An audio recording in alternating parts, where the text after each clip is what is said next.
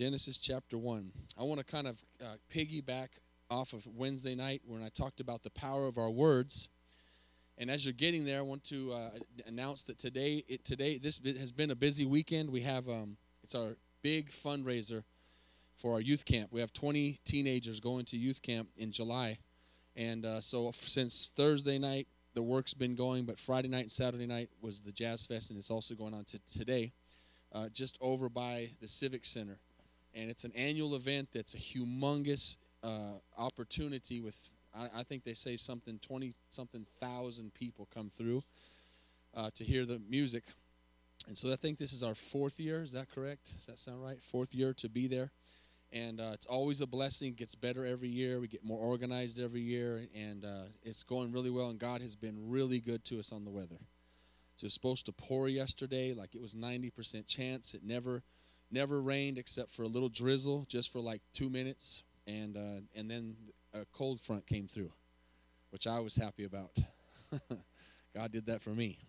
So i was out there in shorts and a shirt and everybody else was freezing and i was happy.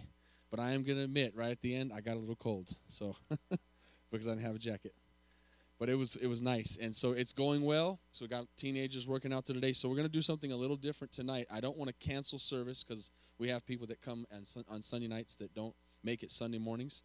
So we are going to have service. We're going to have a prayer meeting at six.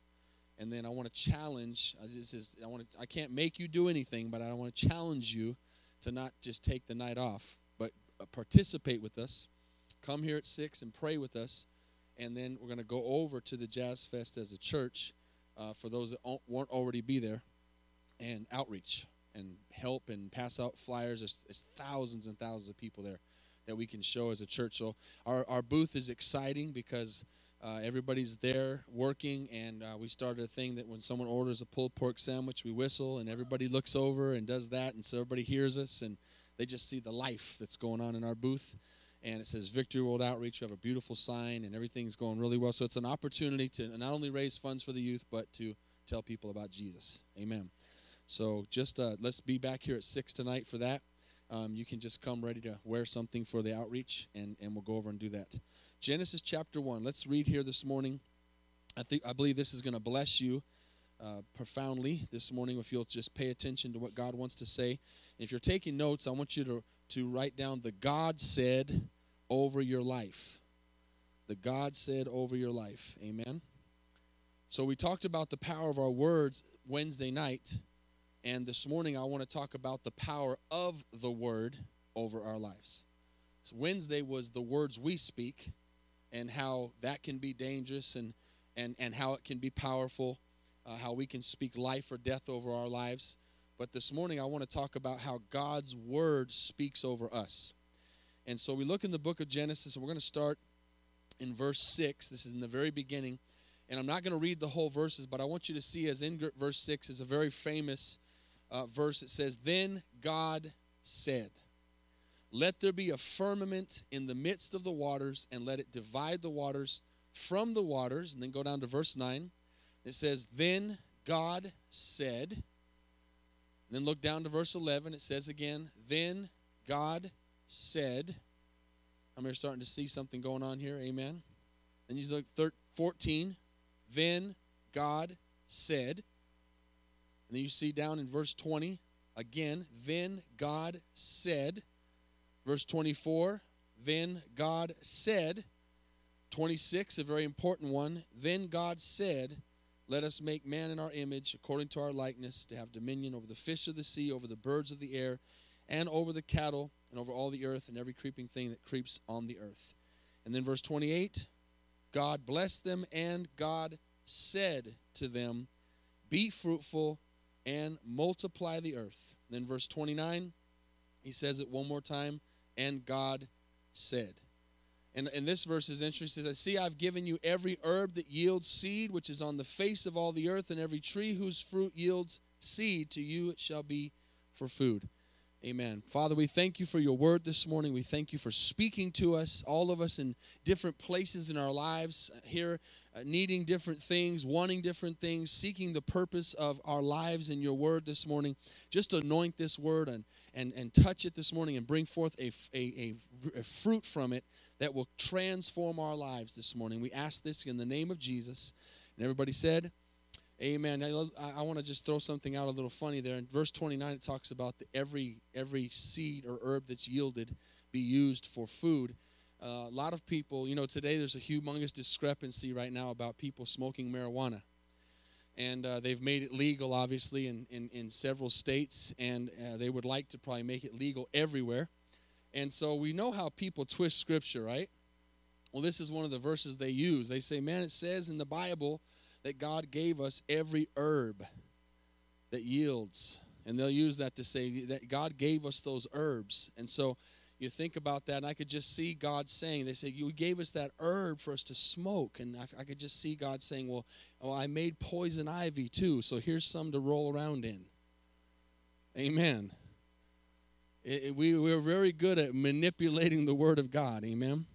But what I want you to see here in the God said is that God, this is so powerful because I don't, and you don't, and we don't many times understand the power of His Word. That when you stop to think about this, you have a Bible in your hand this morning. When you got saved, you got saved because Jesus spoke to your life. You got saved because the Word of God came into your life. And I want you to go over to John chapter 1 real quick. And you got saved because the Word of God, the Bible says, is sharper than any two edged sword. And, and the Bible says it pierces and, and it divides the bone and marrow, which is your physical body, and the soul and the spirit. And so the Word of God pierces into your life and shows you, I need a Savior. Romans says faith comes by hearing, and hearing by the Word of God. Amen.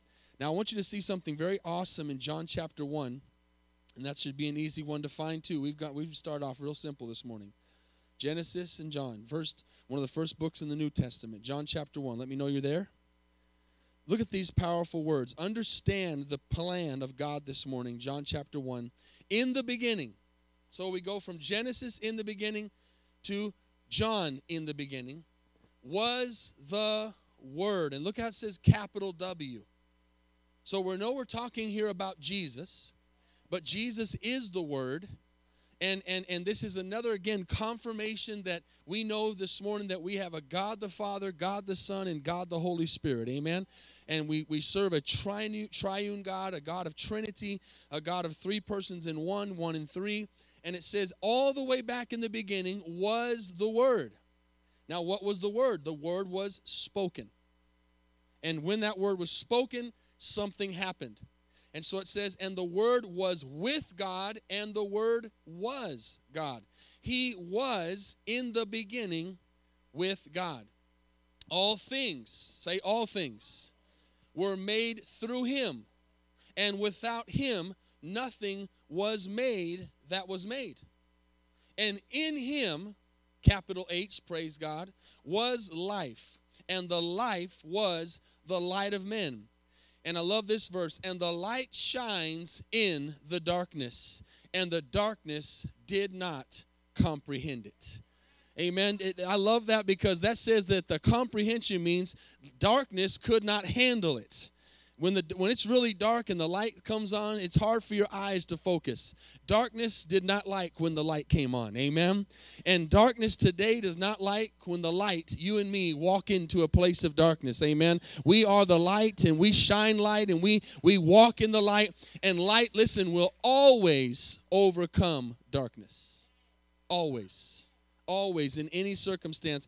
There's no darkness that can keep light out.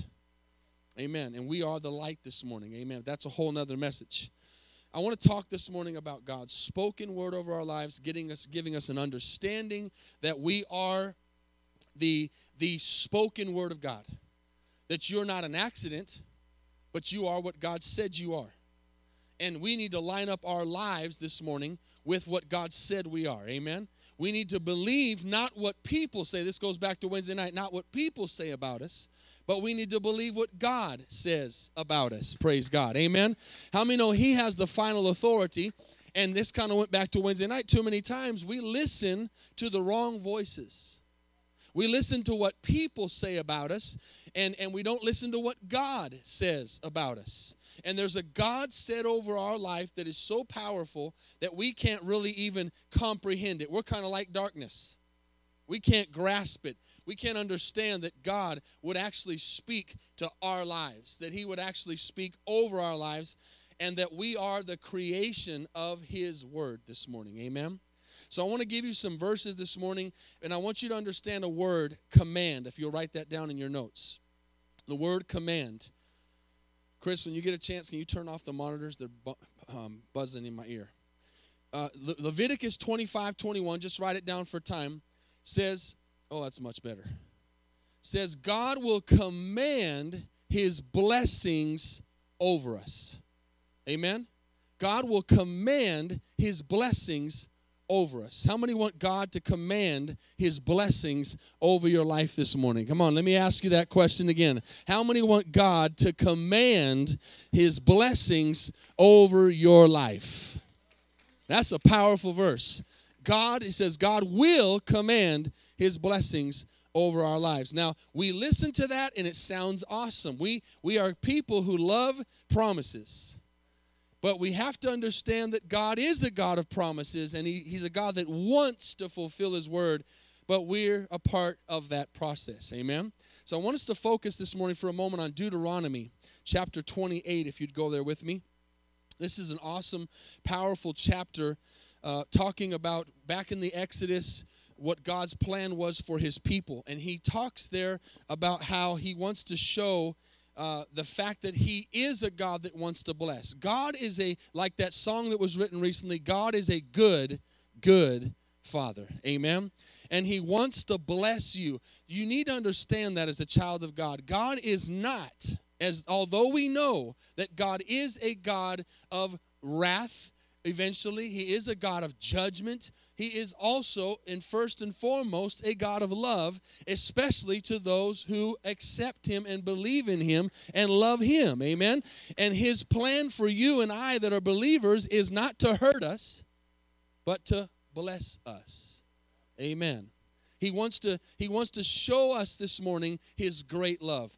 I, I, he wants to reveal to us his power. He wants to reveal to us his, his divine purpose for our lives. But that comes from right here. Whenever somebody says, I don't know what God wants to do in my life this morning, I don't know what, what's going I don't feel like I have a purpose, you haven't been reading the Bible enough. You need to get into the Word of God. And in a second, I'm going to show you something and tell you something that, and I'm not going to wait too long because I want you not to miss out on the rest of this because some of y'all look like you didn't get much sleep last night, and neither did I, but I'm showing it better. Amen. Praise God. I don't know what this little weather did something to y'all. Y'all look like you just came from a party last night. Amen. But I won't read your faces too much.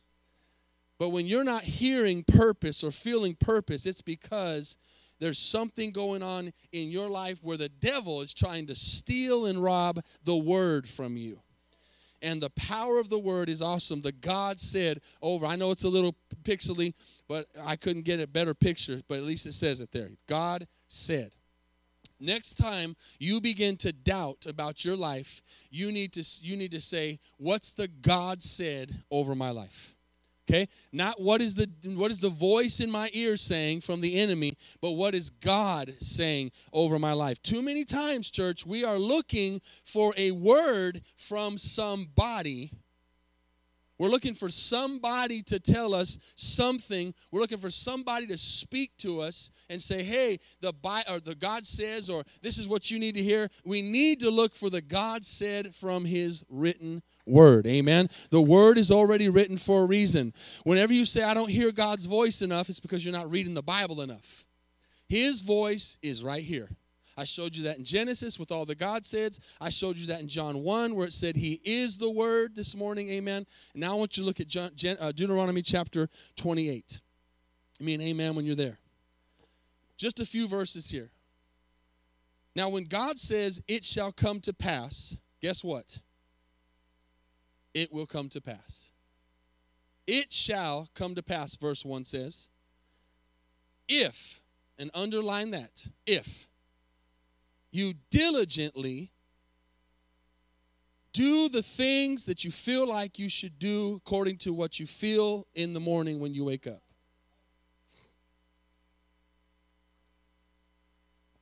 If you what? Obey. Obey. I know that's a cuss word for some people. Amen. Obey. God wants us to obey the what? Voice of the Lord. Here we're talking about the God said. So let me read that again. Now it shall come to pass. This little this little 12 or 13 words right here, you go a long way with this right here. Now it shall come to pass that if you diligently obey. See what you know what diligently means? It means consistently. That so some people are good at obeying sometimes. But people some people are not good at obeying all the time. And as a human, you could you could fit in there that you're going to miss sometimes, but you should be more times obeying than not. We should be more times listening than not. We those should be far and few in between. But it's an attitude. Obedience is an attitude. And we have to understand the voice of the Lord is what we're trying to obey. And that is right here. Okay? Now, let me go ahead and say this real quick because I don't want to put it off any longer because I need you to get this for you to get the rest. You've heard me talk a lot lately in the last couple years, and this was a revelation for me about uh, the the manuscripts from the from the Bible. Um, and, and, and we just know we know that this movie just came out the case for christ and we know that there's and, and you've heard me talk about simon greenleaf from the, the co-founder of harvard. Uh, and, and, like i said for, for many years i used to think I, people would ask me matter of fact let me tell you what people would ask me. People would ask me why do you believe the bible is the word of god? And, and i had a good answer but i didn't know this answer and it got even better. But my answer then was and still is part of the answer because first of all because i have faith that it is first and foremost. That's what was my biggest answer. And that's true. But then I said, because of all, to me, my answer was always because of all the prophecies. I would say, I, there's no way that this word of God cannot be God because there's no way you and I could tell somebody what's going to happen next week with any kind of clarity. You know, you can say, well, I'm going to go to work next week or I'm going to wake up next week. And those are general things that, that might happen, but they're not even a promise. But for me and you to predict something even a week in advance that you know that's very specific would be very impossible. And here we have a Bible that has 11,000 prophecies that have been fulfilled. So for the longest time that was my answer and it's a good answer and I say there's just no way that these things could be coincidences and how we coming off of Easter talking about all the hundred prophecies that Jesus fulfilled just on the cross and and how you know you write these things down a thousand years before they happen. And and for example if i just said tonight we're all going to meet at the arts and jazz festival and i tell you where and i tell you it's by this and it's by that and i tell you the specific place and we all make plans and, and i include every single one of you in here.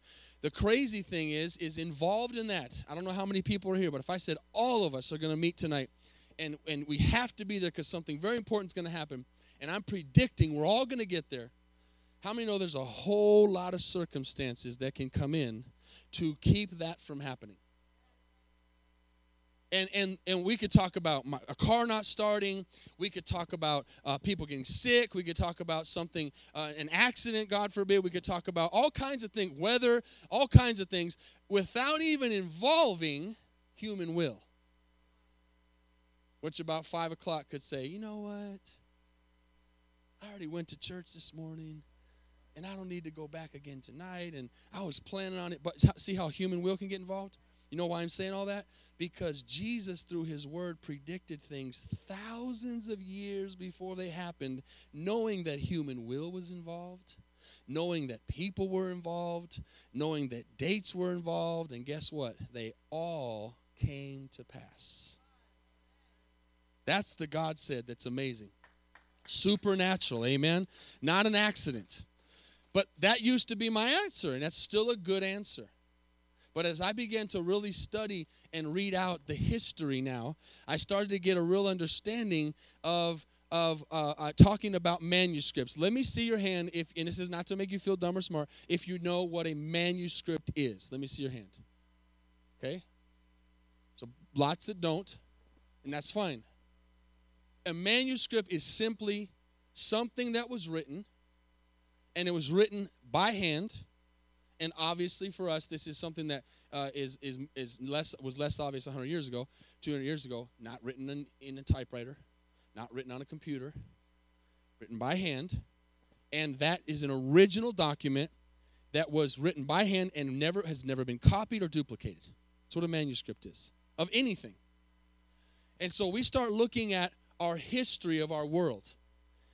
And this can go to creation, this can go to uh, the wars that have happened, this can go to writings, which we know we live in a world that's very big on writings.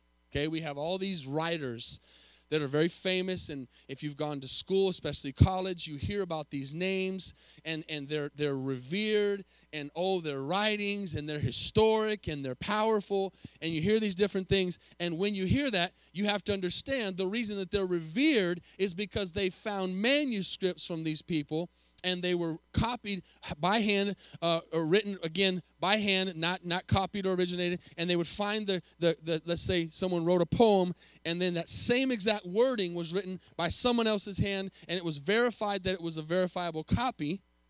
That's another thing that makes a manuscript is the second manuscript has to has to be exactly like the first one for it to be considered one and then the third has to be exactly like the second and so on and so forth for it to continue to be considered a original manuscript or an original document.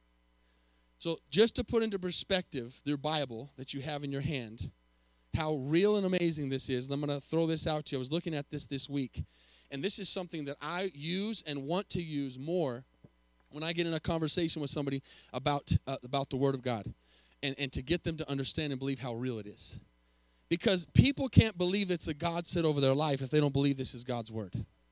That's very important. So here's the crazy thing there, there's a whole bunch of a list of names. Um, Josephus, for one, is a, is a famous writing um, that's very, very known.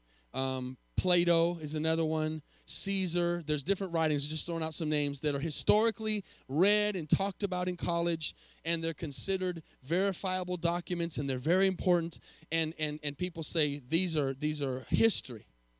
And again, the reason they're history is because of the manuscripts. How many are following me so far? Okay.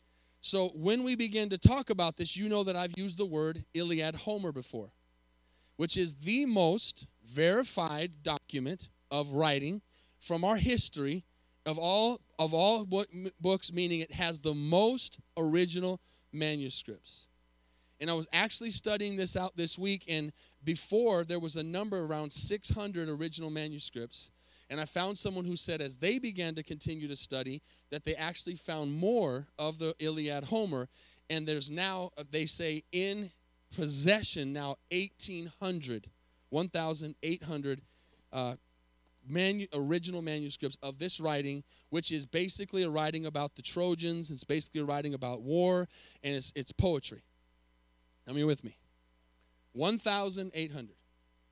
So, of all books ever written in the history of our world, that book is the most verifiable. Okay? Y'all here? I know this is kind of like a school lesson, and maybe I chose the wrong day for this, amen? But, but it's all right. Slap the person next to I'm just kidding. you can nudge them though. Amen. Especially those that are sleeping. I know I'm boring, but amen. I know. Some are sleeping though. Some are sleeping. I, unless you're really in the spirit. Amen. Maybe you're really in the spirit. Amen.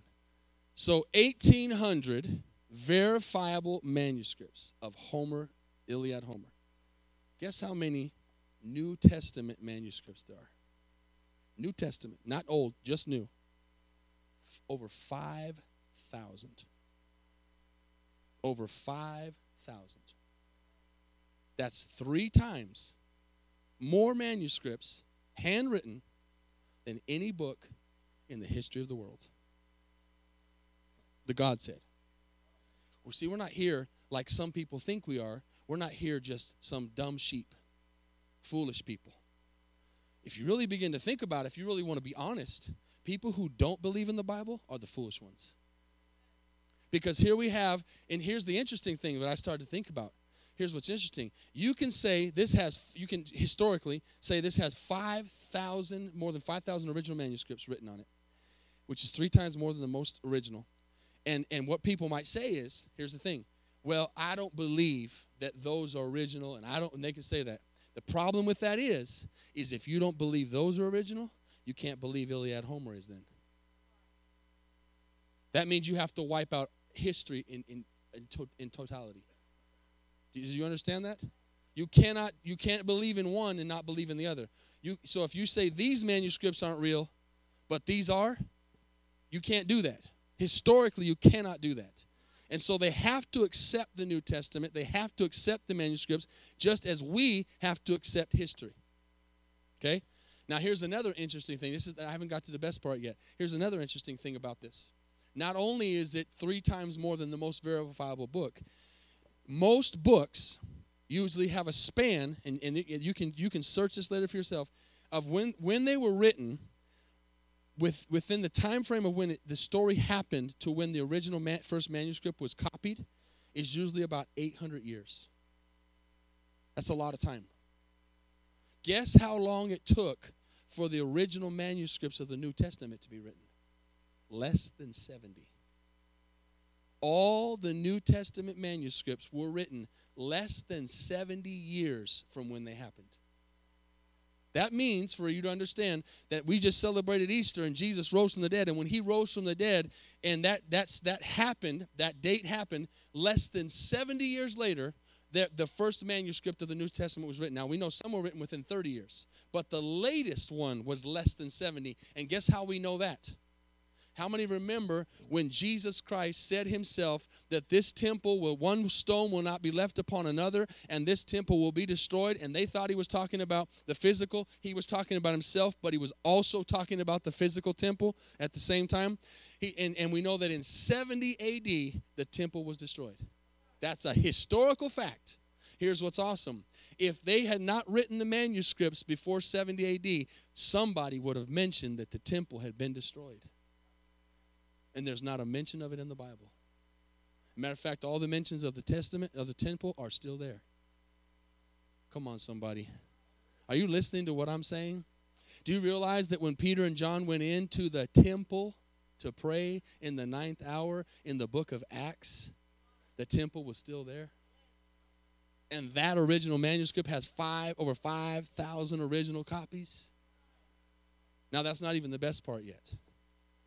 Then you add in all the translations that have happened, meaning translations of language. And now this is another thing. This is another thing to, to, to write down. Historically, 99 point, remember I talk about the Lysol, 99.9%? 99.5% of all translations from the, from the New Testament, 99.5 have been verified to be accurate. 99.5. That means 400 words out of over 40,000 words have just the slightest little bit inaccuracy. But the inaccuracy that they talk about has nothing to do with doctrine. I'll give you an example. When they say it's an inaccuracy, it means someone put Jesus Christ and someone put Christ Jesus. Someone put above and another one put over. There's only 400 words that are even they're even said to not be absolutely accurate, making that 0.5%, but they're not doctrinal words. It's not where someone said Jesus and they said Muhammad, or they said dead, or they said alive. Amen. It's not that. It's over above. It's Jesus Christ, Christ Jesus. That's still not the best. Add all those translations in that have been verified to be true, and there's, that makes 25,000 original manuscripts compared to 1800 of Iliad Homer. Now you take, watch this, I want to give you a visual. Gave you a visual Wednesday night. You take the manuscripts, this is what's really going to blow you away. Of the Old Testament, there are 42,000 manuscripts from the Old Testament. Which, adding that together with the New Testament, makes 66,000 manuscripts. Which, I'm, as I'm saying that, just blows me away because there's 66 books in the Bible. That's pretty pretty awesome. So 66,000 translations of the Bible, original and unaltered. If you take Josephus, which is one of the one of the higher ones that you mentioned, and the reason I'm not going to say Iliad Homer is because it's 1800. the rest of the translations are around 200 or less original manuscripts. So you take all the other historical books together and put an average. If I stacked those together on, on one on another, the manuscripts, average historical books in the history of the world would reach, I'm six feet tall, about four feet high. Adding all of them together, that's how much evidence they would have. Four feet high of evidence. Okay? The Empire State Building, 1,700, 1,700 feet tall, if you've ever been there. So just picture 1,700 feet tall compared to four. That's not even how high you would stack all the manuscripts of the Old and New Testament together, not even the Empire State Building. Not even the Empire State Building. If you stack them all together, not even the tallest building in the world, which is in Dubai, which is 2,700 feet tall, which is a half a mile, you still would not reach the top of all the manuscripts stacked together from the God said of the Bible. If you added them all together, it would be two and a half miles, 13,000 feet, which is five Dubai buildings tapped, stacked on each other. It's a, it's a height we can't even fathom unless you're a pilot or you've been into the skies. That's how much evidence you're holding in your hands. Do you think God makes mistakes? God knows what He's doing, church. And so when somebody asks you, why do you believe that this is the Bible? Why do you believe that this is God's only word? Why do you believe that this is God's written word? You say, well, history itself tells us it's God's word. And the accuracy behind that, it, it blows me away because if I asked you all this morning, if I wrote a paragraph on paper, Listen to this carefully. If I wrote a paragraph on paper about something and I began to pass it around just this sanctuary this morning and asked all of you to copy it down, we might have an error in this place with one word. Just copying because of the way we write or because we're not paying attention or because whatever. It's kind of like the telephone thing. You ever done that? You ever sat in the room with 20 people and started a story? That talks about a man and his wife, and then by the time it gets done, it's a donkey and a horse. I mean, it totally changes by the time it's done because everybody starts to hear something different. It's a miracle. You're holding a miracle in your hand. And it's a God said this morning over your life. This, this is God's written word. So now, hopefully, that gives you a little more faith to continue to read. Now, it shall come to pass, verse 1 if you diligently obey the voice of the Lord your God to observe carefully what? All his commandments, which I command you today, that the Lord God will set you high above the nations of all the earth. Now, let me just, before I read a few more verses, let me tell you something really awesome. When I hear that, all the commandments of the Lord, I'm thankful that I don't live in the Old Testament. That's the first thing I say. Okay, thank you, God. Because Jesus said, Ten Commandments, all the law and the commandments are summed up in these two that you love the Lord your God with all your heart, all your mind, all your soul, and all your strength, and that you love your neighbor as yourself.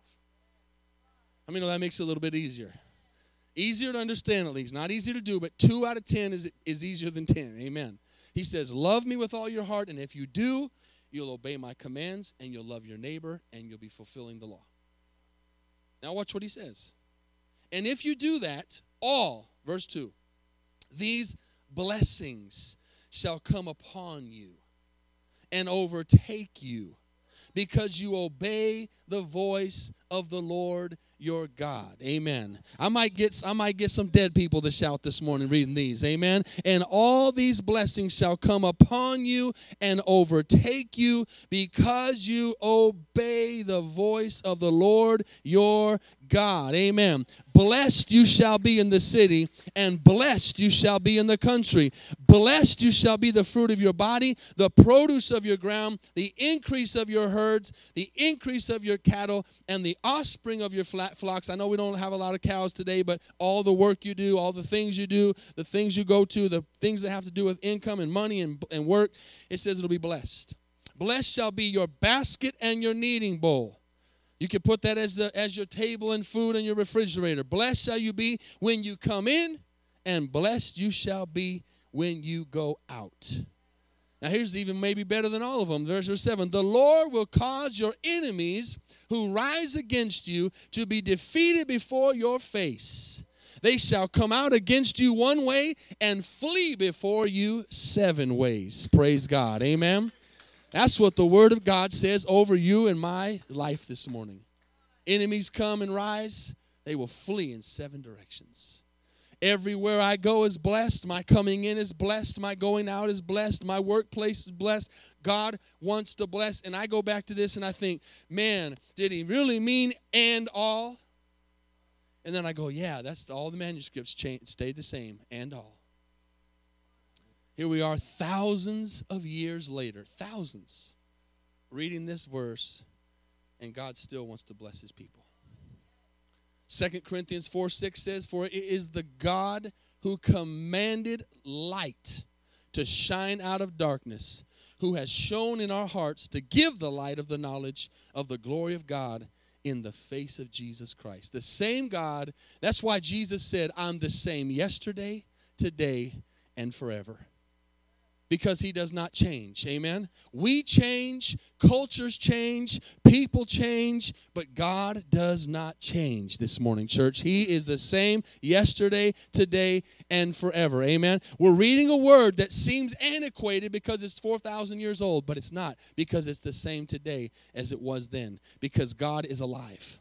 His word is alive. That's why the Bible says this word is living that's why we talked about in discipleship Friday morning that you can read a verse today and it can it doesn't mean the verse changed. It means it can speak to you in a way totally different than it did last year or 5 years or 25 years ago because it's alive. Amen. It's not dead. It's not just good for them. It's not just good for us. It's good for all of humanity. Amen. It's good for those who believe and those who don't believe. And those who stand before God at the end of the age will have zero excuse because by creation alone, they're without excuse. So we have the Word of God this morning. Amen. Now let's close here in Isaiah 55. I want to read this this morning, one of my favorite verses, because this morning God said something over your life and it's going to be fulfilled. Whatever He spoke over you, He's going to fulfill it in Jesus' name. And I believe that for my life, and I believe that for your life. And let's look at what Isaiah 55 says. Give me an amen when you're there. Verse 8. For my thoughts are not your thoughts, nor are your ways my ways. You know what that means? That means don't try to do it your way. God is basically saying, listen, if you want to be miserable, do it your way. If you want to be happy, do it my way. And and my way is not your way. So when you say, "Am I in the will of God?" your answer is, "Am I doing what I want to do? Or am I doing what God wants me to do?" Because if you're doing what you want to do, it's probably not God's way. Because he says, "My ways are not your ways." Have you ever sat there and thought, "Man, I don't understand what God's doing." Who's ever said that? Good statement. If you don't understand what God's doing, that means He's doing something. Come on. That means He's doing something because His ways are not my ways, His thoughts are not my thoughts. But He says, here's the promise. Now, if you believe that this thing stacked on top of each other is 13,000 feet high, manuscripts original, word of God, word for word, word for word, can't lie. If you believe that, you got to believe this. He says, as the heavens are higher than the earth, so are my ways higher than yours, and my thoughts than your thoughts. For as the rain comes down and the snow from heaven, and do not return there, but water the earth, and make it bring forth and bud, that it may give seed to the sower and bread to the eater, so shall my word, underline that, so shall my word be that goes forth from my what? Mouth.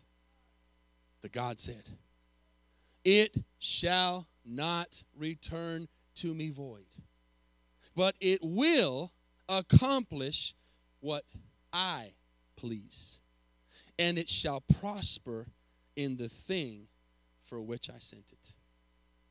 Listen, I'm telling you, make that one of your favorite verses. Make that one of those things you go back and read often. Whenever you feel like God's not moving, whenever you feel like God's not answering, whenever you feel like things aren't working the way that you think they should work, go read that verse and say, God, I accept that. I accept that my ways are not your ways. I accept that you think different than, than I do. I accept that, you, that just as the rain comes down from heaven, it'll produce what it's supposed to produce. The seed in the ground will produce. You know, people are talking about global warming, church. God is in control of this world. It doesn't matter if it's too hot or too cold. His word is going to be fulfilled no matter what. It's never going to stop having trees and plants and water and rain until He says He's not going to have it anymore. It has nothing to do with us. God is bigger than all those things. And he says, As the heavens drop the rain and snow, my word and my plan will be fulfilled in your life. Amen. As the musicians begin to come, I want to read one more verse and, and, and I'm going to give somebody an opportunity to tell everybody what's my favorite, what are my favorite verses? What, what am I thinking? Has anybody got it? What'd you say, Mama? Huh? Jeremiah. Does anybody know the chapter? Does anybody know the verse? Amen. Jeremiah, would you go there? Jeremiah 29, because I know some in here haven't heard this. I just read you two of my favorite verses Isaiah 55, Jeremiah 29. Because we serve this morning, church, a God that is not a religious God, meaning we don't reach Him by our ABCs. We reach Him through relationship. Relationship. Relationship. That's what God wants. He wants relationship. So when I read this verse, it's so exciting to me. It's it's a verse I go to often. Again, let me let me hammer this home. Stop going to people and things and hobbies and situations and whatever else I could throw out there for an answer or for a touch or for a encouragement. Go to God's word. Go to God's word. Too, we're too good, and, and I'm guilty of it too. We're too good at running to everybody else. Yeah, I need. Can you pray for me? Nothing wrong with that. Hey, can you give me a word? Nothing wrong with that. Hey, can you encourage me? Nothing wrong with that unless you never encourage yourself, unless you never seek the Word of God to encourage you. Those things that I just said should be done after you go to the Word. Most of the time, you won't even need to go ask someone for prayer because God's Word is going to speak. Do you believe this Word's alive? And let it speak to your situation. One of the things I've always believed and known, and this was a revelation for me, was that my circumstances cannot change God's word. There's nothing that can happen in my life that changes his word. It's, it's the same yesterday, today, and forever. But God's word, what does it do? Changes my circumstances. The God said over my life changes my. Nothing can, for example, nothing I can do, nothing can cause God to stop loving me. Nothing. That doesn't mean I, that I'm going to spend eternity with Him, but He'll never stop loving me. Nothing I can do. Nothing. Absolutely nothing. But God's word of love can change my can change a wicked person, can change an unsaved person, can change a lost person. So here's what it says. To think about this, now, right before I read this, th- just think about where we started in the beginning.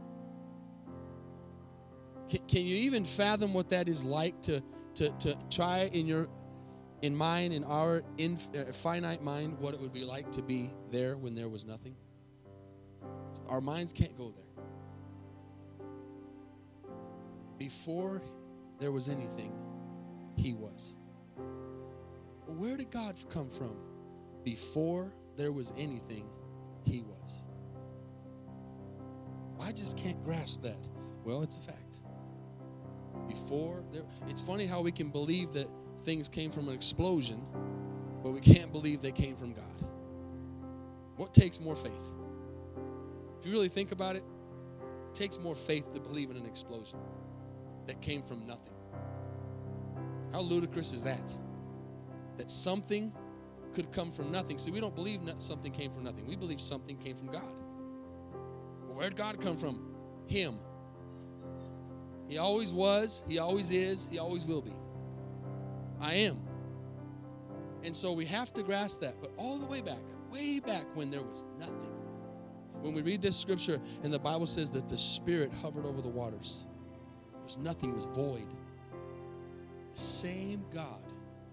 Tell you what, this is all I need to, this morning. I don't need anything else than to know this. The same God who said, Let there be light, and lights came on in the expansion of the universe. The same God who created the universes out there. See, we only know one, and it's big. All the universes out there that God created just because He could. Why is there so many universes? Because God said, I, I just want to make a bunch of them. So that you can look out there and think you've reached me, and I'm way beyond that. I'm God.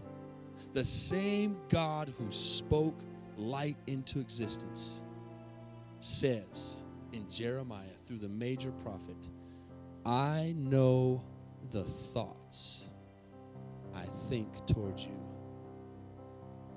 That right there is enough. I can go home on that. I can get through any situation on that right there. I don't need anything else but to know that the same God who created the universe says he's thinking about me. What? What? Can you even grasp that? He's thinking about you, not just knows you. You know, it's like you know somebody's one thing, but when you know someone's thinking about you, oh, that's powerful. He says, I know the thoughts that I think towards you, says the Lord. And then he, he says, thoughts of peace and not of evil to give you a future and a hope. Then you will call upon me and go and pray to me, and I will listen to you. Now it's crazy. Not only is God think, thinking about me, and not only does God have a plan for me, He's actually going to listen to me. Like, can you imagine trying to get the ear of a president this morning or a, or a CEO of a big company or some famous person that you look up to? You couldn't get a hold of them, but God, the creator of the universe, will listen to you. Listen to you. says, I will listen to you and you will seek me and find me when you search for me with all your heart. Amen. Bow your heads and close your eyes. Let this spoken word be medicine today. Let this spoken word be encouragement today. Let this spoken word be like Jeremiah said, it's like fire shut up in my bones. See, as you're bowing your heads and closing your eyes and letting the Holy Spirit just finish off this work of the Word this morning, you got to realize there was a moment that the man who wrote that under the inspiration of the Holy Spirit, there was a moment in his life where he, he wanted to quit. I can't do this no more because these people are so wicked. He said, I, I can't preach to these people no more because they don't listen. Can you imagine being a prophet? And nine times out of ten, what you have to tell people is bad news. God says you're going to be destroyed. God said you've been disobedient. God said, and can you imagine always having to bear the bad news all the time? Well, Je- Jeremiah says, Man, I, I, am done. He didn't say, I'm done with you, God. He said, I'm done with the gospel. I'm done preaching. I'm not doing it no more. And he said, All of a sudden, it was like fire shut up in my bones. And he says, I cannot do anything but preach. So, whenever you feel discouraged, whenever you feel like God's not listening, whenever you feel down, just go read Jeremiah 29. I know the thoughts I think towards you. Father, thank you for your word. Father, reveal to us as you have to me the power and the revelation to know this morning, God, that we are special. To know this morning that we are called by your name. To know this morning, God, that you spoke and said, Let there be light, and lights came on. You said, Let there be earth, and earth was in existence. You said, Let there be trees and fruit, and there was fruit and trees. You said, Let there be animals, and there was animals. You said, Let there be a space between day and night, and there was a space between day and night. And then, Lord, you took man, you took the dust of the earth and breathed. Breathed as you're listening this morning, I want you to understand you know what makes us special? See, the world tries to make us equal in some way to animals, and, and we'll, we're like animals, and animals are like us. No, the, the one person that God did not speak over was us. He breathed his life into us. He took the dust of the earth and breathed. And ever, ever since that day, the Holy Spirit has been in existence. Ever since that day, we are able to have the Holy Spirit breathe through us, breathe new life. This morning, no matter what you're going through or what you're facing, you can come to this altar and you can say, God, breathe on me again. God, speak into my life again. Or you can say, God, today, tonight, tomorrow, I'm going to get into your word and I'm going to listen to your voice. Speak to me through your word. What a powerful revelation to know the God said over our lives. How many this morning, from front to back and side to side, could say, Pastor, I've never accepted the God said over my life. I'm not saved this morning. I'm not born again this morning. I've never given my life to Jesus this morning, but I want to do that right now. Would you just quickly put your hand up and put it back down and say, Would you pray for me? I want to be saved this morning. I want to know that I'm saved. I want to know that I'm right with God. God sees your heart this morning. He knows the beginning from the end, He knows everything about you. There's nothing we can hide from Him. His word is spoken over us. Maybe you're here this morning and, and, and you've doubted God, what are you going to do with my life? Is there a plan for me? Is there a purpose? I tell you, there is. There's a God said. There's a God said over your life this morning. And it doesn't matter how young or how old you are, He still wants to use you. And He's speaking to you this morning. And, and if you haven't been hearing His voice, besides the preaching, besides praying, you got to get in the Word. You got to read His Word. And you got to understand that every word that He says is life and it's truth. And it, as it said in, in Deuteronomy, it shall come to pass. Can't, can't believe one thing and not believe the other. You have to believe it all, word for word. As we stand this morning, we're going to open up the altars. And I want you to I want you to find a place this morning and I want you to ask God, Lord, what do you want to speak to me this morning? Or if he's already spoken to you, say, Lord, I'm going to walk out that word. Or if you were here this morning and you were discouraged and you didn't you didn't know if God was real, now faith through this word has lifted your faith and you know He's real. And now you say, Lord, breathe into my spirit this morning. As we sing this song, let's just take a few moments to worship and praise God. Let's just take a few moments to seek His face. Oh, we give you glory this morning, Father. Speak to us, God. Speak to us this morning, God. Is living and sharp. Hallelujah, Father. Thank you, Jesus. Yes, God.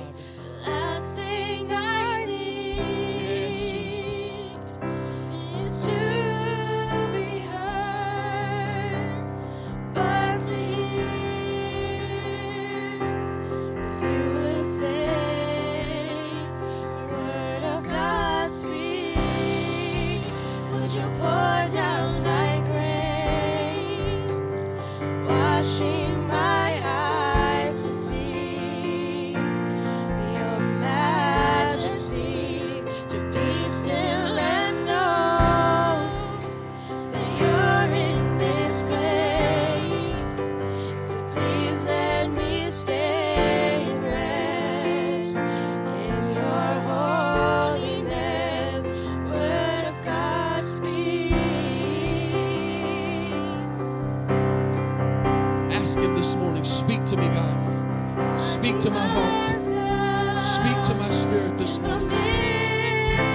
Reveal your will to me. I'll listen, I'll obey. And it shall come to pass if you shall diligently obey all that I command. I will bless you. I will bless you. If you want the blessings of God, obey God this morning. Give Him your heart this morning. Give Him your desires this morning. Give Him your thoughts this morning. Word of God, speak. Lord, like the rain that comes down from heaven, your word will come to pass.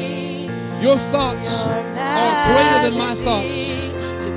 To be still and know, yes, Lord. Hallelujah. We worship your name. Worship your name. Hallelujah. Word, Word of God speak. let it pour down.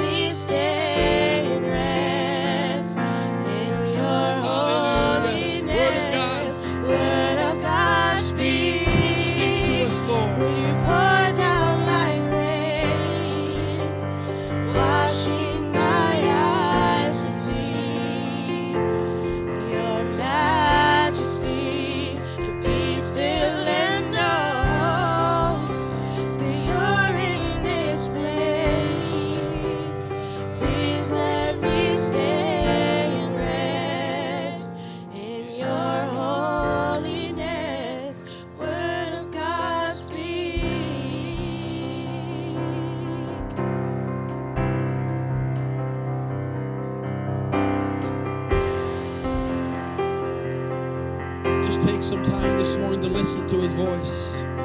Just take some time this morning to say, God, speak to my spirit. Sometimes he doesn't speak right away because he wants us to wait.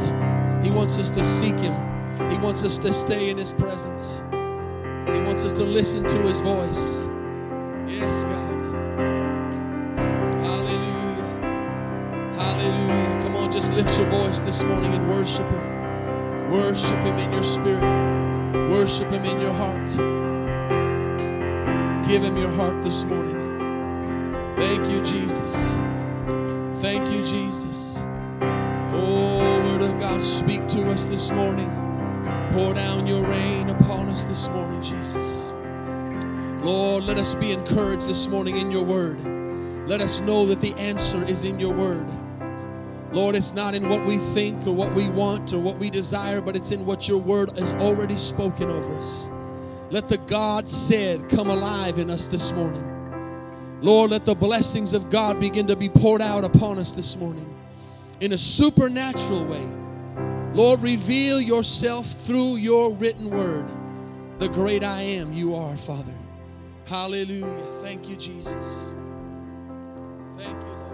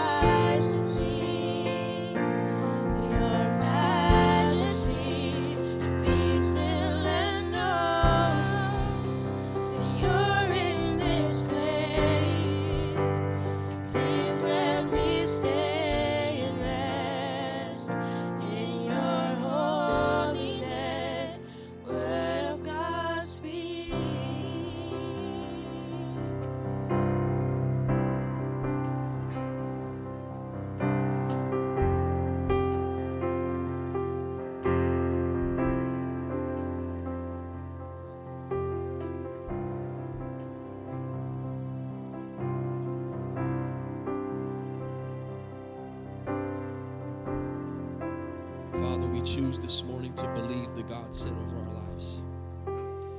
Lord, there's a lot of noise, there's a lot of confusion in the world, there's a lot of things being spoken, and a lot of things being said, but one voice that's never changed is your word. Your word is a lamp unto my feet, a light unto my path. Lord, your word is life and breath. Your word is understanding. Your word is knowledge. The beginning of knowledge is the fear of the Lord.